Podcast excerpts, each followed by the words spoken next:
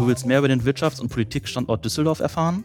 Dann bist du bei diesem Podcast der Wirtschaftsunion Düsseldorf genau richtig. Wir hinterfragen Themen kritisch und gehen in den gemeinsamen Dialog mit Unternehmerinnen, Startups, Politikern und unseren Mitgliedern. Hör rein und überzeug dich selbst. Herzlich willkommen bei einer neuen Folge von Auf ein Alt mit. Heute ist der erste Bürgermeister der Stadt Düsseldorf, Herr Josef Hinkel, zu Gast. Herzlich willkommen, Herr Josef Hinkel. Lieber Daniel Strauß, ich freue mich, dass ich äh, Sie, dass ich dich hier zu Besuch habe und ich freue mich auf ein schönes Gespräch. Ja, mit äh, dir reden wir heute über das Thema Nachfolge im eigenen Unternehmen, Ja. über Politik Ja, und natürlich sprechen wir auch über dich selbst. okay, jetzt geht's los. Da bin ich Ja. mal gespannt. Also wenn dann richtig. Ähm, wir starten immer mit einem kurzen Speeddating, um dich halt genauer kennenzulernen. Ja. Du warst ja so mal, schon mal zu, äh, bei uns zu Gast im Podcast und hast schon mal diese Standardfragen beantwortet. Deswegen haben wir einfach neue rausgesucht. Okay, Bist du bereit? ich bin bereit. Okay. Welche drei Eigenschaften machen dich eigentlich aus? Offenheit, also Empathie. Mich macht aus, dass ich nicht gerne lese, mich in Akten arbeite. Und mich macht aus, dass ich äh, gerne gute Ideen mit anderen Leuten entwickle. Das klingt interessant. Besonders das letzte finde ich super. Das geht ja auch schon wieder Richtung Teamwork und ich Ja. glaube gerade in deinem Job besonders wichtig. Das ist in meinem äh, Job tatsächlich auch nicht nur hier in der Politik, sondern auch vorher immer wichtig gewesen. Das macht mich tatsächlich aus. Ich bin gar nicht jemand, der meint, äh, immer alles selbst wuppen zu müssen, sondern es ist immer eine Teamleistung. Das macht dann auch viel mehr Spaß und man kommt auch im Ergebnis, sowohl in der Qualität als auch in der Quantität, immer weiter. Ja, da gehe ich vollkommen mit. Was, macht, äh, was machst du eigentlich in deiner Freizeit, beziehungsweise was sind deine Hobbys? Ja, meine Hobbys würde ich sagen, die sind schon im sportlichen Bereich. Wenn ich da mal Zeit habe, es ist ja nicht so viel, gerade im Augenblick nicht so viel, dann äh, gehe ich gerne auf mein Rennrädchen, fahre dann eine Runde oder ich nehme gerne auch meine, meine Schuhe an, an den Füßen und laufe dann einfach. Und äh, ich bin gerne in der Natur, das macht mir richtig Freude. Das gibt dann auch so die, die Entspannung durch die, die gerade in Düsseldorf durch die Wälder ziehen. Das ist schon cool, das macht Spaß. Ja, also man hat ja hier auch genug Grüne, also beim Laufen Ja, kann ich mich definitiv anschließen. Düsseldorf ist nicht nur eine Gartenstadt in der Stadt, sondern wir haben auch drumherum richtig ganz schöne Möglichkeiten, was zu erleben. Ja, da ist was Wahres dran. Welches Erlebnis hat dich in deinem Leben am meisten vorangebracht? Das ist, sagen wir mal, eigentlich starke Persönlichkeiten, die ich kennenlernen konnte. Das ist natürlich vorneweg, gerade als Kind, meine, meine, meine Eltern, mein Vater vor allen Dingen ein Intellektueller war, der eine Bäckerei führen konnte, der aber eben gerade in seiner Intellektualität damals die Bäckerei der Brotpfanne erdacht hat, worauf ich aufbauen konnte. Dann eben aber auch äh, sicherlich andere Unternehmerpersönlichkeiten. Ich habe Kammerpräsidenten gelernt. Man muss mit denen nur sprechen, die Aura spüren. Das hat mich in aller Regel immer äh, tief beeindruckt und auch inspiriert und dann halt eben aber die Inspiration eben nicht versucht nachzuäffen, sondern die Inspiration mitzunehmen auf meine Persönlichkeit und dann halt eben in meiner Bereitschaft auch andere Menschen zu begeistern. Das habe ich schon als junger Mann, als Messi damals, ich bin sehr stark in der Maxkirche sozialisiert worden, eben mit Menschen, die man begeistert, einfach Dinge tun. Dummes Zeug teilweise, teilweise richtig schöne Dinge, auch teilweise ganz wichtige Dinge und das macht Spaß, das zieht sich bis jetzt durch. Ja, da kommt das Teamwork quasi auch schon wieder zur Sprache. ich merke, das wird ein durchgängiges Thema. Welche drei Filme oder Bücher sollte man aus deiner Sicht unbedingt mal gesehen bzw. gelesen haben? Also ich äh, sag mal, ich leg, res- lese regelmäßig in der Heiligen Schrift. Das tue ich wirklich gerne, weil da kriege ich unglaublich viele Inspiration drauf. Weil ich habe auch so als Motto, gar nicht, weil ich so sage, ich bin so religiös, sondern äh, wenn man den Spruch hört, den Dreisatz, ich bin der Weg, die Wahrheit, das Leben, dann ist das ja für mich ein tiefer Inhalt. Der Weg, ich bin im Leben, ich gehe jetzt und ich tue das, was, was ich persönlich für wahrhaftig halte. Und dadurch, und das habe ich immer wieder erlebt, komme ich eigentlich erst zu dem, was ich Leben empfinde, dass ich die Lust habe, eben was zu tun und eben auch gemeinsam was zu erleben. Deshalb also Bibel, klar. Dann äh, habe ich auch echt genossen, so, ja, wenn ich sage, so, so Fantasiebücher, also Herr der Ringe, finde ich hammergeil, Entschuldigung, wenn ich das sage. Das finde ich, ein schöne, dann einfach in so einer, in so einer sehr fantasievollen Welt leben, wo auch jeder für sich überleben muss, kämpfen muss und auch durch sein persönliches Können halt eben dann zeigen kann, okay, ich habe hier nicht jemand, der auf mich aufpasst, sondern halt eben, ich muss mich selbst da organisieren. Das fand ich immer sehr spannend. Ich habe äh, John Grisham gelesen, die ganzen Abende hier, Jagd auf Rote Oktober, habe ich zum auch gelesen. Ähm, das sind so Dinge, die fand ich damals immer spitze, die habe ich gerne gemacht. So, das ist so die, die Summe der Bücher. Jetzt brauchen wir nicht darüber reden, dass ich natürlich auch mit Forst reingepfiffen habe oder Schiller oder wie sie alle heißen. Mhm. Natürlich, Werther. So. Sehr interessant. Also gerade besonders die Bibel finde ich, also die Antwort kriegt man bestimmt nicht von vielen Leuten. Ja, das trauen sich die meisten genau. nicht, obwohl es viele tun. Und wenn man mal ganz ehrlich äh, ist, ganz viele haben aber im Hinterkopf doch genau mhm. diesen Spruch, den ich da jetzt rausgefiltert habe, im Kopf, wo sie gar nicht wissen, dass das eigentlich daher kommt. Da ist was dran. Okay, du hast fünf Kinder. Was ist bei deiner Erziehung für dich ein besonderes Anliegen? Ja, das äh, ist natürlich immer letztendlich das Gleiche. Für mich war immer ganz wichtig, dass die Kinder lernen, selbstständig zu sein. Also die Vorstellung, dass man wie so ein Helikoptereltern ständig weiß, wo ist jetzt mein Sohn, meine Tochter und äh, bloß nicht äh, aus dem Auge verlieren auf dem Spielplatz, das ist gar nicht mein Ding. Ganz im Gegenteil. Ich habe, da war meine Frau zuerst mal ganz schockiert. Einmal, da war mein, mein, mein, meine Tochter, glaube ich, noch gar nicht in der Grundschule und im Sommer halt eben, und wir brauchten vom Karlsplatz, das ist ja für uns 200 Meter entfernt, 300 mhm. Meter, ein paar Eier vom Händler, den ja jeder kennt. Und was habe ich der gesehen? 5 Mark gegeben, 5 Euro gegeben und habe gesagt, komm, geh zum Karpers, hol die. Dann ist sie alleine hingegangen und hat das gemacht. Sowas zum Beispiel. Oder wenn du sagst, immer, kein Problem, kletter auf den Baum. Du musst nur über nachdenken, du musst selbstständig wieder runterklettern können. So, und das war immer herausgefordert. Und wenn man sowas trainiert mit Kindern, dann kommt das auch. Und dann wissen sie auch mit Verantwortung und so. Und ich sehe auch jetzt, die meisten meiner Kinder haben in der Pubertät eigentlich gar keine Probleme, kann ich sagen. Das ist ja auch ein mhm. Entwicklungsprozess innerhalb der, des Erwachsenwerdens. Aber eben nicht die großen Probleme, dass sie sich von Papa und Mama abnabeln müssen, sondern die haben immer die Freiheit gehabt, selbst Dinge zu scheinen. Gehe ich in ein Internat für ein Term nach England oder nicht? Gehe ich jetzt in die Schule oder die Schule, immer auch mitentscheiden können, auch letztendlich, wenn sie gesagt hätten, nein, da wollen wir nicht hin. Und äh, von daher, da schon von vorne in die Verantwortung nehmen, ist für mich einer der wichtigsten Punkte. Und im Ergebnis, muss man klar sagen, schon die älteste meiner Kinder, die, die Sophie, ist schon die, diejenige, die den Betrieb dann übernehmen möchte und auch schon jetzt letztendlich führt. Da sieht man ja auch, dass es mit der Selbstständigkeit und mit dem gewissen Mut, was dadurch ja, denke ich, auch kommt bei den Kindern, ja. gelungen ist. Also. Ja, ich bin auch sehr glücklich darüber. Das darf ich an der Stelle ruhig sagen. Ja, ich, ich glaube, das ist auch wichtig bei der Erziehung zu sagen, eine gewisse Selbstständigkeit beibringen, auch einen gewissen Mut, das ist ja auch. Also, ne? Klar. Das ist ja auch ein, ein, Punkt, wo ich im Augenblick so ein bisschen hier Bauchschmerzen in der Gesellschaft habe, dass, dass man eben eigentlich von viel zu sehr vorgeschrieben bekommt, was man zu tun zu lassen hat, das ist überhaupt nicht meins. Hm. Sondern ich will eigentlich als Mensch auch genau meine menschlichen Qualitäten, die ich habe, natürlich selbst umsetzen können. Selbst mit dem Wissen, okay, ich falle eben hin dann muss ich halt eben aufstellen wieder. Aber nicht mehr hinter erlaubt bekommen hinzufallen, finde ich doof. Genau, also ich glaube, jedes Mal hinfallen und wieder aufstehen bringt einen ja auch so persönlich weiter. Also für Klar. mich war das jedes Mal eine Weiterentwicklung. Kann ich nicht anders sagen. So ist das. Was wolltest du schon immer mal machen? Ich habe eigentlich die Dinge, die ich immer machen wollte, immer gemacht. Auch gegen den Willen meiner Eltern. Ich habe mir ein Motorrad gekauft. Mein Vater, der selbst Motorradfahrer als Jugendlicher war oder als junger Erwachsener war, hat er gesagt, Josef, nee, bitte, du machst, äh, kaufst du jetzt nicht diese BMW. Ich habe den natürlich gar nicht gefragt, ich habe es einfach gekauft. Als ich dann gebeicht habe, Papa, du, ich habe mir jetzt eine Maschine gekauft, dachte oh shit. So, einfach Dinge tun, die man will. Und ich bin ja nicht jemand, der sich Wünsche hinhängt äh, an einem Baum, der viel zu hoch hängt. Warum?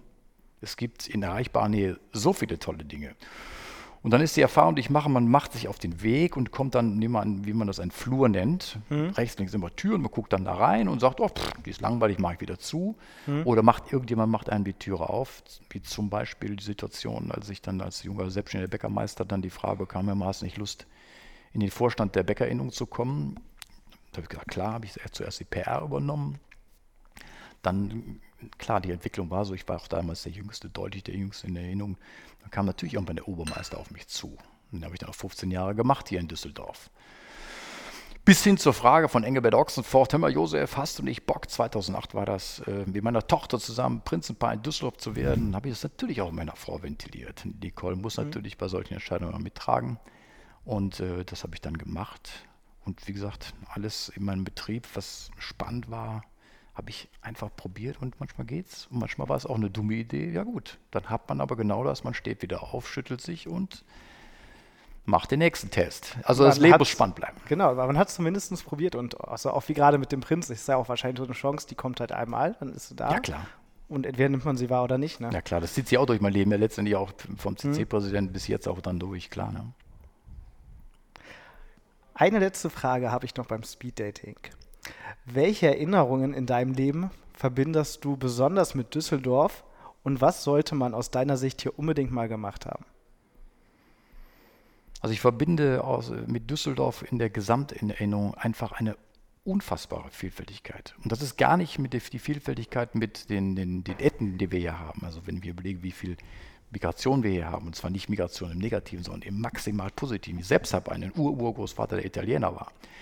Äh, von den ganzen asiatischen Mitbürgern bis hin zu den arabischen Mitbürgern, die Afrikaner, die, die, die Engländer, alles, was hier ist, Franzosen. Wir haben ohne Ende hier, ähm, das ist eine Vielfalt, aber auch, nehmen wir den Sport, was wir an, an bundesleistungsfähigen Sportarten, von der Borussia Düsseldorf angefangen bis zur Fortuna, bis zur DEG, bis zum Taekwondo, alles Mögliche gibt es hier, bis hin zur Kultur. Du musst wissen, wir haben in Düsseldorf, aus Düsseldorf, aus unserer Akademie, haben wir von den weltbesten Künstlern eine ganze Reihe kommen aus Düsseldorf. Bis hin halt eben zur Industriestadt Düsseldorf. Wir verlieren da zwar leider auch jetzt wieder ähm, wieder ein Unternehmen, das ist schade, aber wir sind auch ein echter Industriestandort mit absoluter Spitzenqualität, die hierher kommt, bis zum bis zu einer Altstadt, wo du sagst, okay, längste Ticket der Welt, das ist jetzt im Augenblick auch schwierig aus gesellschaftlichen Gründen, aber das kriegen wir hoffentlich auch nicht nur in Düsseldorf, das ist ja kein Düsseldorfer Problem, nur ein Ur-Düsseldorfer Problem. Das bekommen wir hoffentlich gesamtgesellschaftlich in Deutschland wieder ein bisschen besser den Griff, aber letztendlich ist das natürlich ein unglaublicher Strahlpunkt unserer Altstadt. Direkt daneben diese wunderschöne Einkaufsmöglichkeit, auch da wir ganz vielfältig von, von der Karlstadt mit den Einzelkleingeschäftchen, mit dem Karlsplatz selber auch, Flingerstraße, jüngere Mode bis zur Schickimicki, wenn du das so nennen willst, auch positiv. Wenn man schön einkaufen will aus Oberhausen, dann geht man auf die Kö von mir aus, auf die Schadowstraße, jetzt bei Bräuninger rein. Das sind alles so Dinge, die, die machen mir Spaß. Und jetzt, ich bin so glücklich, dass die Schadowstraße oben jetzt fertig geworden ist. Das ist einfach auch schön. Da können auch viele Menschen einfach rübergehen, ein bisschen das Leben genießen mit dem Brunnen, der mir selbst persönlich jetzt nicht unbedingt optisch gut gefällt. Aber es ist ja auch völlig wurscht. Aber es ist jetzt da und es ist schön. Dann kann man dann einkaufen und äh, jetzt auch in dem Wissen, dass wir unsere großen Kulturbauten, die wir auch haben, wir sind ja eigentlich ich finde zwar eine deutsche Großstadt, aber wir sind ja noch lange nicht die größten in Deutschland, aber wir haben alles da, Opernhaus, Schauspielhaus, Komödie, Komödien. Also ganzen Dinge, die vielleicht manchmal eine Krise haben, leben wir ja auch gerade in dem Bereich äh, an einer Stelle.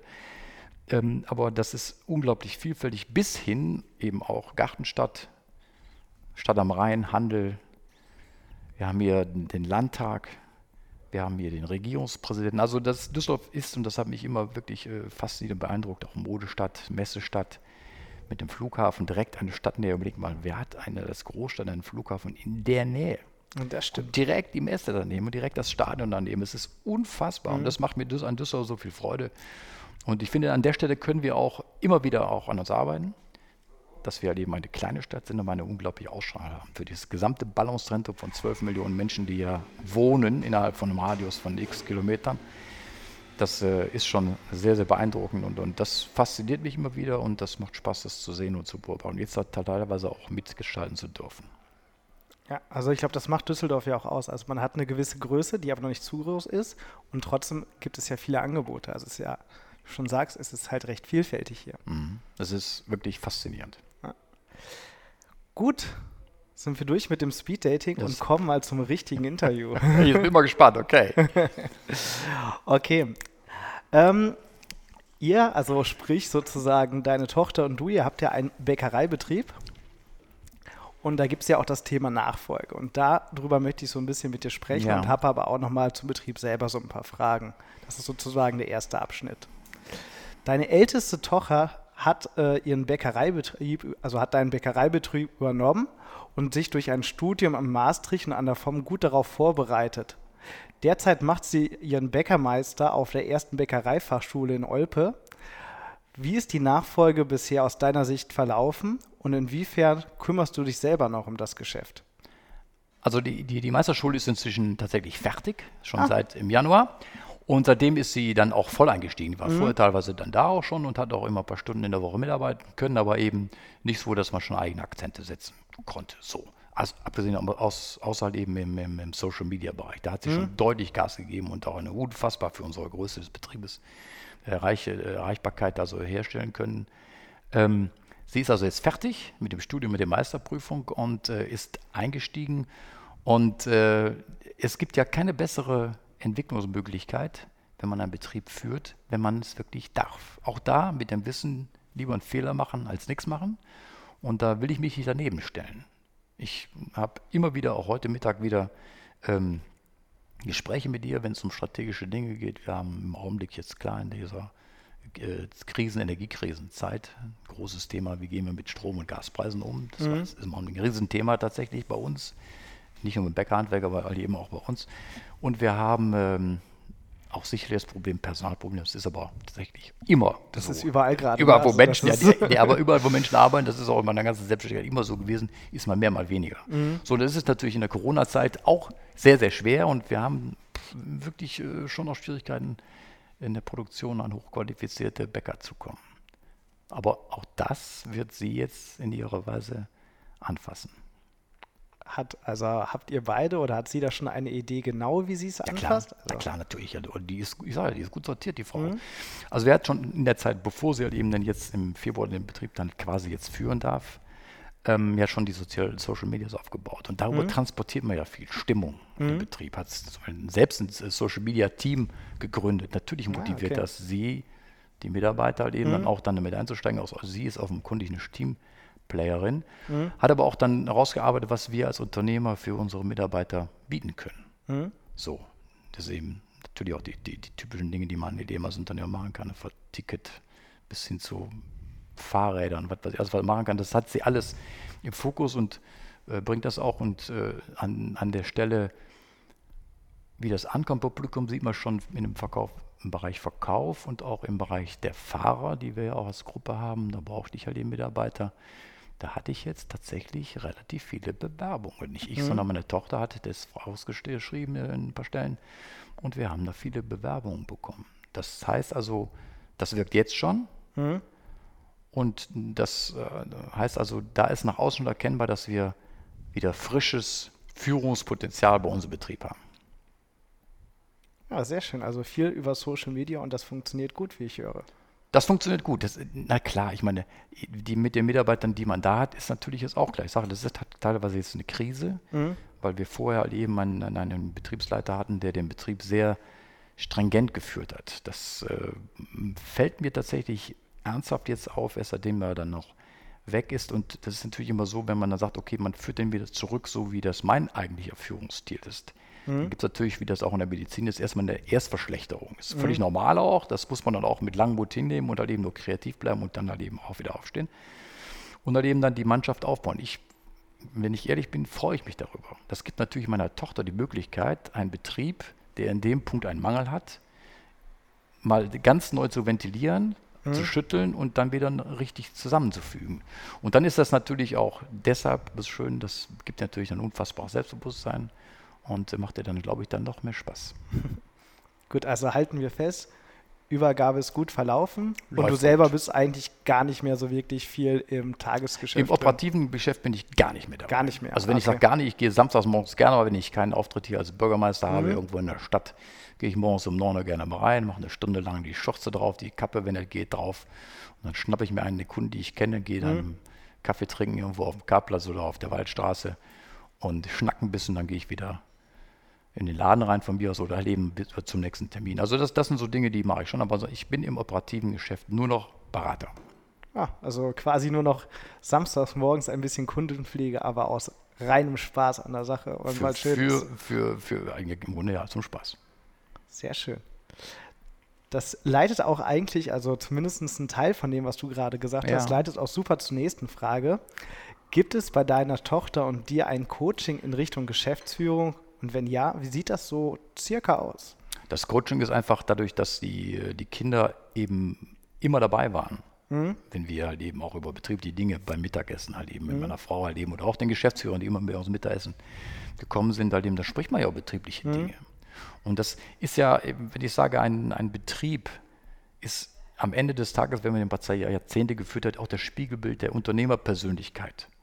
Das heißt, so wie ich meine Kinder erzogen habe mit meiner Frau zusammen, mhm. so habe ich meinen Betrieb ja auch entwickelt. Das heißt, es ist ja eng beieinander. Und deshalb glaube ich, ist der, der Sprung von meiner Tochter, als älteste Tochter hat sie ja sowieso immer auch große Mutter für die anderen Geschwister, gar nicht, weil sie es musste, sondern einfach gespielt. Ist einfach so.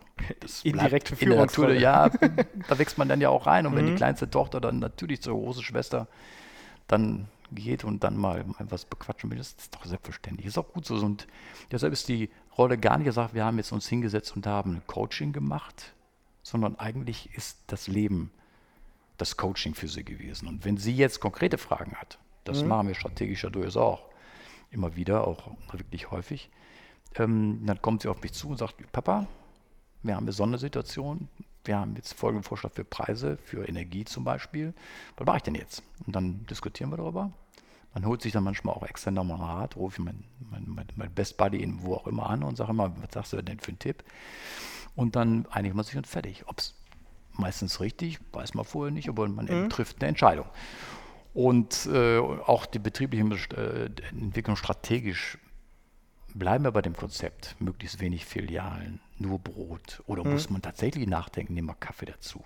Ich bin wirklich mehr als glücklich. Also meine Frau, meine Frau ist cool, meine Tochter genauso tickt wie ich. Die sagt mhm. auch, nein, wir sind die Bäckerei der Brotfreunde. Wir müssen natürlich unsere Stärke reine Brot. Und ohne mhm. eben 15 Filialen, sondern halt eben mit unseren zwei Geschäften. Eher in der Tendenz sogar noch weniger Wiederverkäufer. Wir haben ein paar Leute, die unser Brot verkaufen in Düsseldorf. Aber eigentlich in der Tendenz, wenn die abschmelzen, das passiert ja manchmal, dass sie dann aufhören, eben nicht neue suchen, sondern man sagt, lass uns doch einfach wirklich fokussieren auf unseren Kerngeschäft, das ist Brot und dann eine Top-Qualität zu einem vernünftigen, bezahlbaren Preis für die Kunden zaubern. Dann kommen die Leute auch aus Essen, aus Duisburg und aus ganz Düsseldorf und bei uns, wenn sie mal geiles Brot brauchen, Brot zu kaufen. Ja, wie sagt man das so schön? Man muss sich auf seine Stärken konzentrieren. Ja, das ist so. Ja, dann kann man da auch Kompetenzen. mit zu dem Westen gehören. Das ist halt einfach das Geheimnis. Wenn man sich auf die Schwächen konzentriert, wird man besser, aber man wird halt nie ist so. zu dem Westen gehören. Das geht halt nicht. Inwiefern war es für dich wichtig, dass das Unternehmen im Familienbesitz bleibt? Also die, die Frage stellt sich dadurch ähm, ja nun nicht, dass ich das eben fünf Kinder habe und natürlich, selbst wenn meine Tochter gesagt hätte, sie will es nicht machen, auch noch andere Kinder gab. Deshalb habe ich die Frage nie zu Ende gedacht. Mhm. Grundsätzlich sage ich, es wäre zu schade, auch in der Verantwortung zu den Mitarbeitern, wenn alle meine Kinder gesagt haben, nö, warum? Wenn die alle gesagt haben, den machen wir nicht, dann würde ich den Betrieb trotzdem am Leben erhalten wollen. Ich würde mhm. nicht sagen, ich verkaufe den zu und Ende, sondern ich würde immer sagen, das ist mein Baby. Mhm. Ich möchte das, auch wenn das an, an, an, anderen Busen geführt wird oder genuckelt wird, wie man das nennen will, ähm, von einem anderen geführt wird. Da glaube ich tatsächlich, dass man mit dem Namen, den wir uns aufgebaut haben, durchaus den einen oder anderen gefunden hätte. Und das muss gar nicht teuer sein. Natürlich mhm. will ich davon leben. Aber letztendlich muss der Unternehmer auch davon leben. Der ist ja, übernimmt. Das ist richtig. Okay, also dir wäre es auf jeden Fall wichtig gewesen, dass der, also dass das Geschäft am Leben bleibt, hätte es dann einen Nachfolger gesucht. Genau. Das wäre dann die andere Richtung gewesen, aber gut. Ja, klar. Also bei also fünf Kindern war natürlich erstmal deine Absicht, irgendwie. Ja, die edelste Aufgabe des Unternehmens ist immer für Nachfolger zu, suchen, äh, zu sorgen. Das fängt genau. biologisch an, natürlich. Ja, also man hängt ja dann auch also an dem Geschäft, an den Mitarbeitern ja, wahrscheinlich. Also das, Sag ja, das ist mein Baby. Das genau. ist ja schon mein Baby. Ne? Letztes Jahr hattet ihr Besuch von Mäusen in einer Bäckerei. Ja, in der Produktion sogar. ja, genau. Die haben einen Schaden von 50 bis 60k hinterlassen. So die Info, die ich äh, gelesen habe. Ihr habt allerdings sehr viel Hilfe aus Kollegen von Düsseldorf bekommen. Wie genau sah denn diese Hilfe aus? Also da muss man dann in der Vorgeschichte sagen, wir sind mit den Handwerksbäckern Düsseldorf, das ist ja letztendlich die Innung. Hm. Äh, wirklich eng zusammen. Es ist auch wieder von uns, das ist witzigerweise mit dem, gerade mit Thomas Puppe, aber auch mit den anderen wichtigsten Unternehmern hier in Düsseldorf. Eben ein sehr offenes und freundschaftliches Verhältnis und wir arbeiten viel zusammen. Jetzt zum Beispiel haben wir eine gemeinsame Brotbrücke nach, in die Ukraine. Wir backen die alle und bringen die dann zum Bachhaus und Stadtbäckerei raus mhm. und der transportiert die dann von da aus halt eben dann in die Ukraine rein. Ah. Wir machen gemeinsam halt eben auch PR-Geschichten. Wir Mhm. machen jetzt am nächste Woche Mittwoch zum Beispiel äh, die alle Lichter in den Läden aus, um zu zeigen, Kinders, auch für den Handwerksbäcker, die natürlich viel Energie brauchen, sind die Preisentwicklungen Mhm. ruinös. Da werden der ein oder andere Kollegen echt ans Schwimmen kommen. Wenn die, wenn die Kunden das über die Preise nicht bezahlen können, dann wird es einfach eng und das kann ja auch mal Mhm. dann knapp werden. Bis hin zum Karneval der Bäcker, wo wir gemeinsam auch feiern. Also wir hängen da eng zusammen. Auch da große Teamarbeit, die ich dann rausarbeiten konnte als Obermeister damals. Sehr, sehr schön. Also das ist äh, deshalb an der Stelle auch. Lass mich nochmal den, kurz den den Faden wir nehmen. Du hast gesagt, Äh, wie genau diese Hilfe aussah von den Kollegen. die Hilfe der, der war insofern, dass sie uns halt eben die Möglichkeit gaben in der Zeit, wo wir den Betrieb halt eben dann grundsaniert haben, Mhm. baulich teilweise sogar auch, eben dann einfach noch eine Möglichkeit, jemanden dann, dann äh, schon mal vorzubereiten für die Dinge, die wir halt wegschmeißen mussten. Ah, okay. Also die Vorstellung, was, das fand ich damals erschreckend. Wir tun alles, um diese Tiere zu, äh, vom Hals zu halten und haben dafür wirklich, tun alles, was auch der Gesetzgeber Mhm. vorschlägt, was auch die Realität ist, mir viel wichtiger, halt eben tun. Und dann fangen wir die Viecher und dann werden die, halt eben, weil die sehr früh kamen, die Mitarbeiter des Ordnungsamtes, ähm, gefunden und die haben gar nicht die Möglichkeit. Die müssen dann auch den Staatsanwalt einschalten, weil das eine Straftat ist. Das ist schon kurios selbst wenn man halt eben alles tut, das zu verhindern. Und dann müssten, mussten wir, und das hat mich fast schon schockiert, gar nicht die 50.000 Euro, die wir da gekostet hatten, sondern dass wir für 70.000 Menschen, die in Afrika verhungern, unsere Lebensmittel echt vernichten mussten. Das fand ich also fast zum Heulen.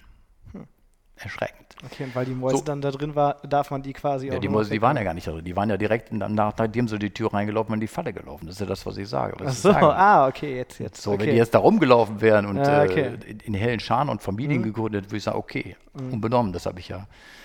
äh, Aber an dem Brot war ja quasi nichts dran, weil die sind gar nicht so weit gekommen. Okay, aber trotzdem, Aber das ist halt eben gesetzlich so geregelt. Mhm. Da gibt es auch aus Sicht des, äh, der Verwaltung auch gar keine andere Möglichkeit.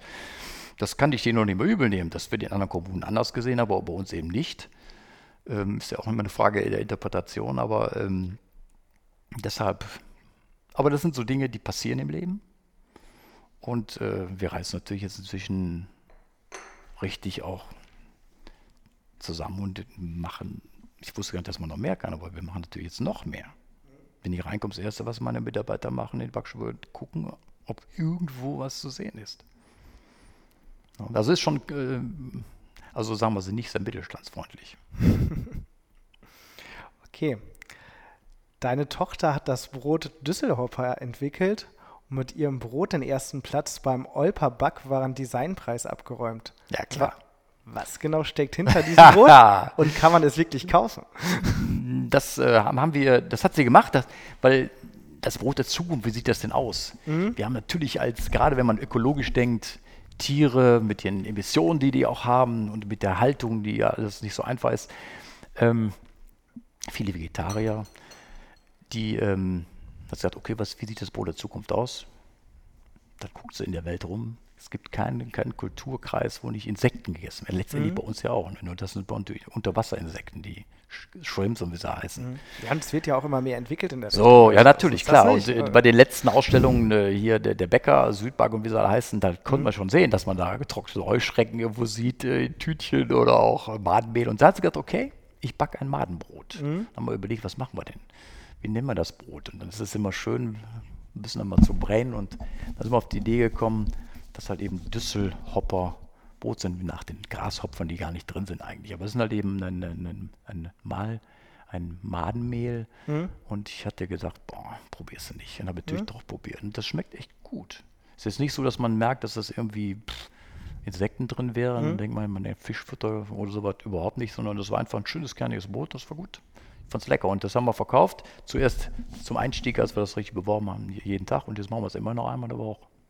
Kommt doch an. Ist natürlich nicht bei jedem, weil dafür, da, da sind die, die Deutschen oder die Europäer noch nicht so, dass sie da gar keine Hemmung haben. Nee, ist noch schwierig wahrscheinlich, oder? Ist, ja, aber wie gesagt, da ist meine Tochter genauso stumpf wie ich. Einfach mal machen und gucken, wie Leute re re reagieren. Und ganz ehrlich, wenn man das, wenn wir so Dinge nicht nur wir, sondern ganz viele Leute andere auch machen, dann ist das irgendwie selbstverständlich. Und dann sind wir genauso wie alle anderen Kulturkreise auch. Ich Völlig mein- problemlos.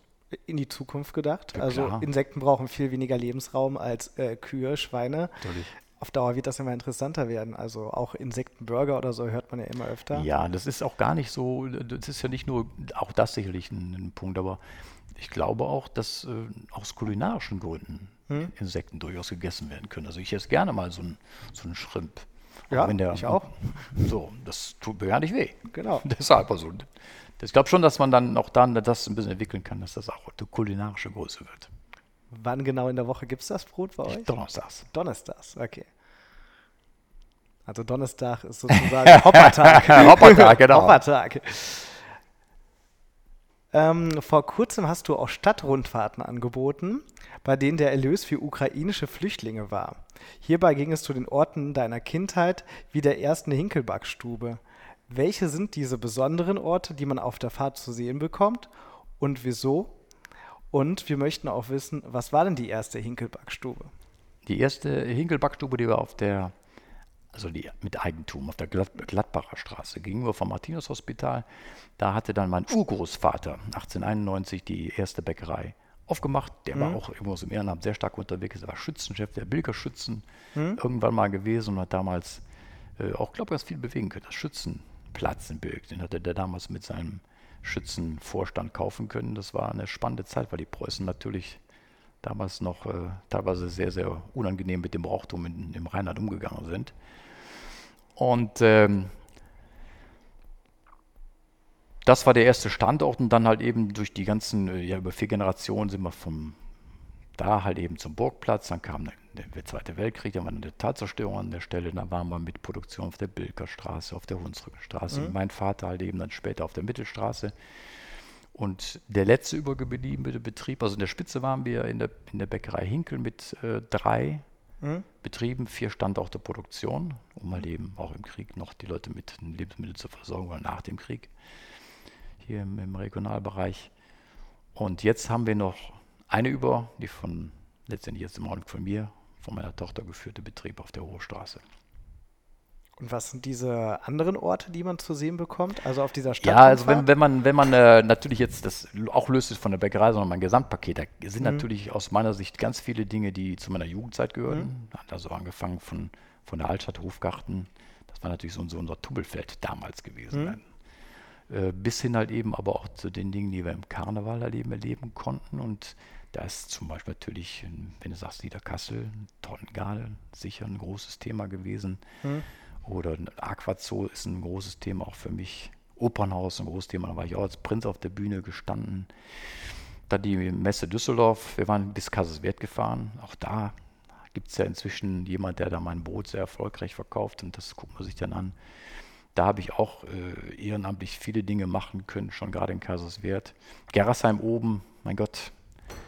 Düsseldorf ist, wenn man sich ein bisschen im Brauchtum oder in, im, im, äh, auch im äh, Bäckerhandwerk getummelt und getummelt hat, schon gar nicht so groß. Mhm. Da gab es, überleg mal, allein schon in, im Bäckerhandwerk hatten wir, als ich Obermeister wurde, haben wir 250 Betriebe. Das sind jetzt nur noch knapp 15 übergeblieben.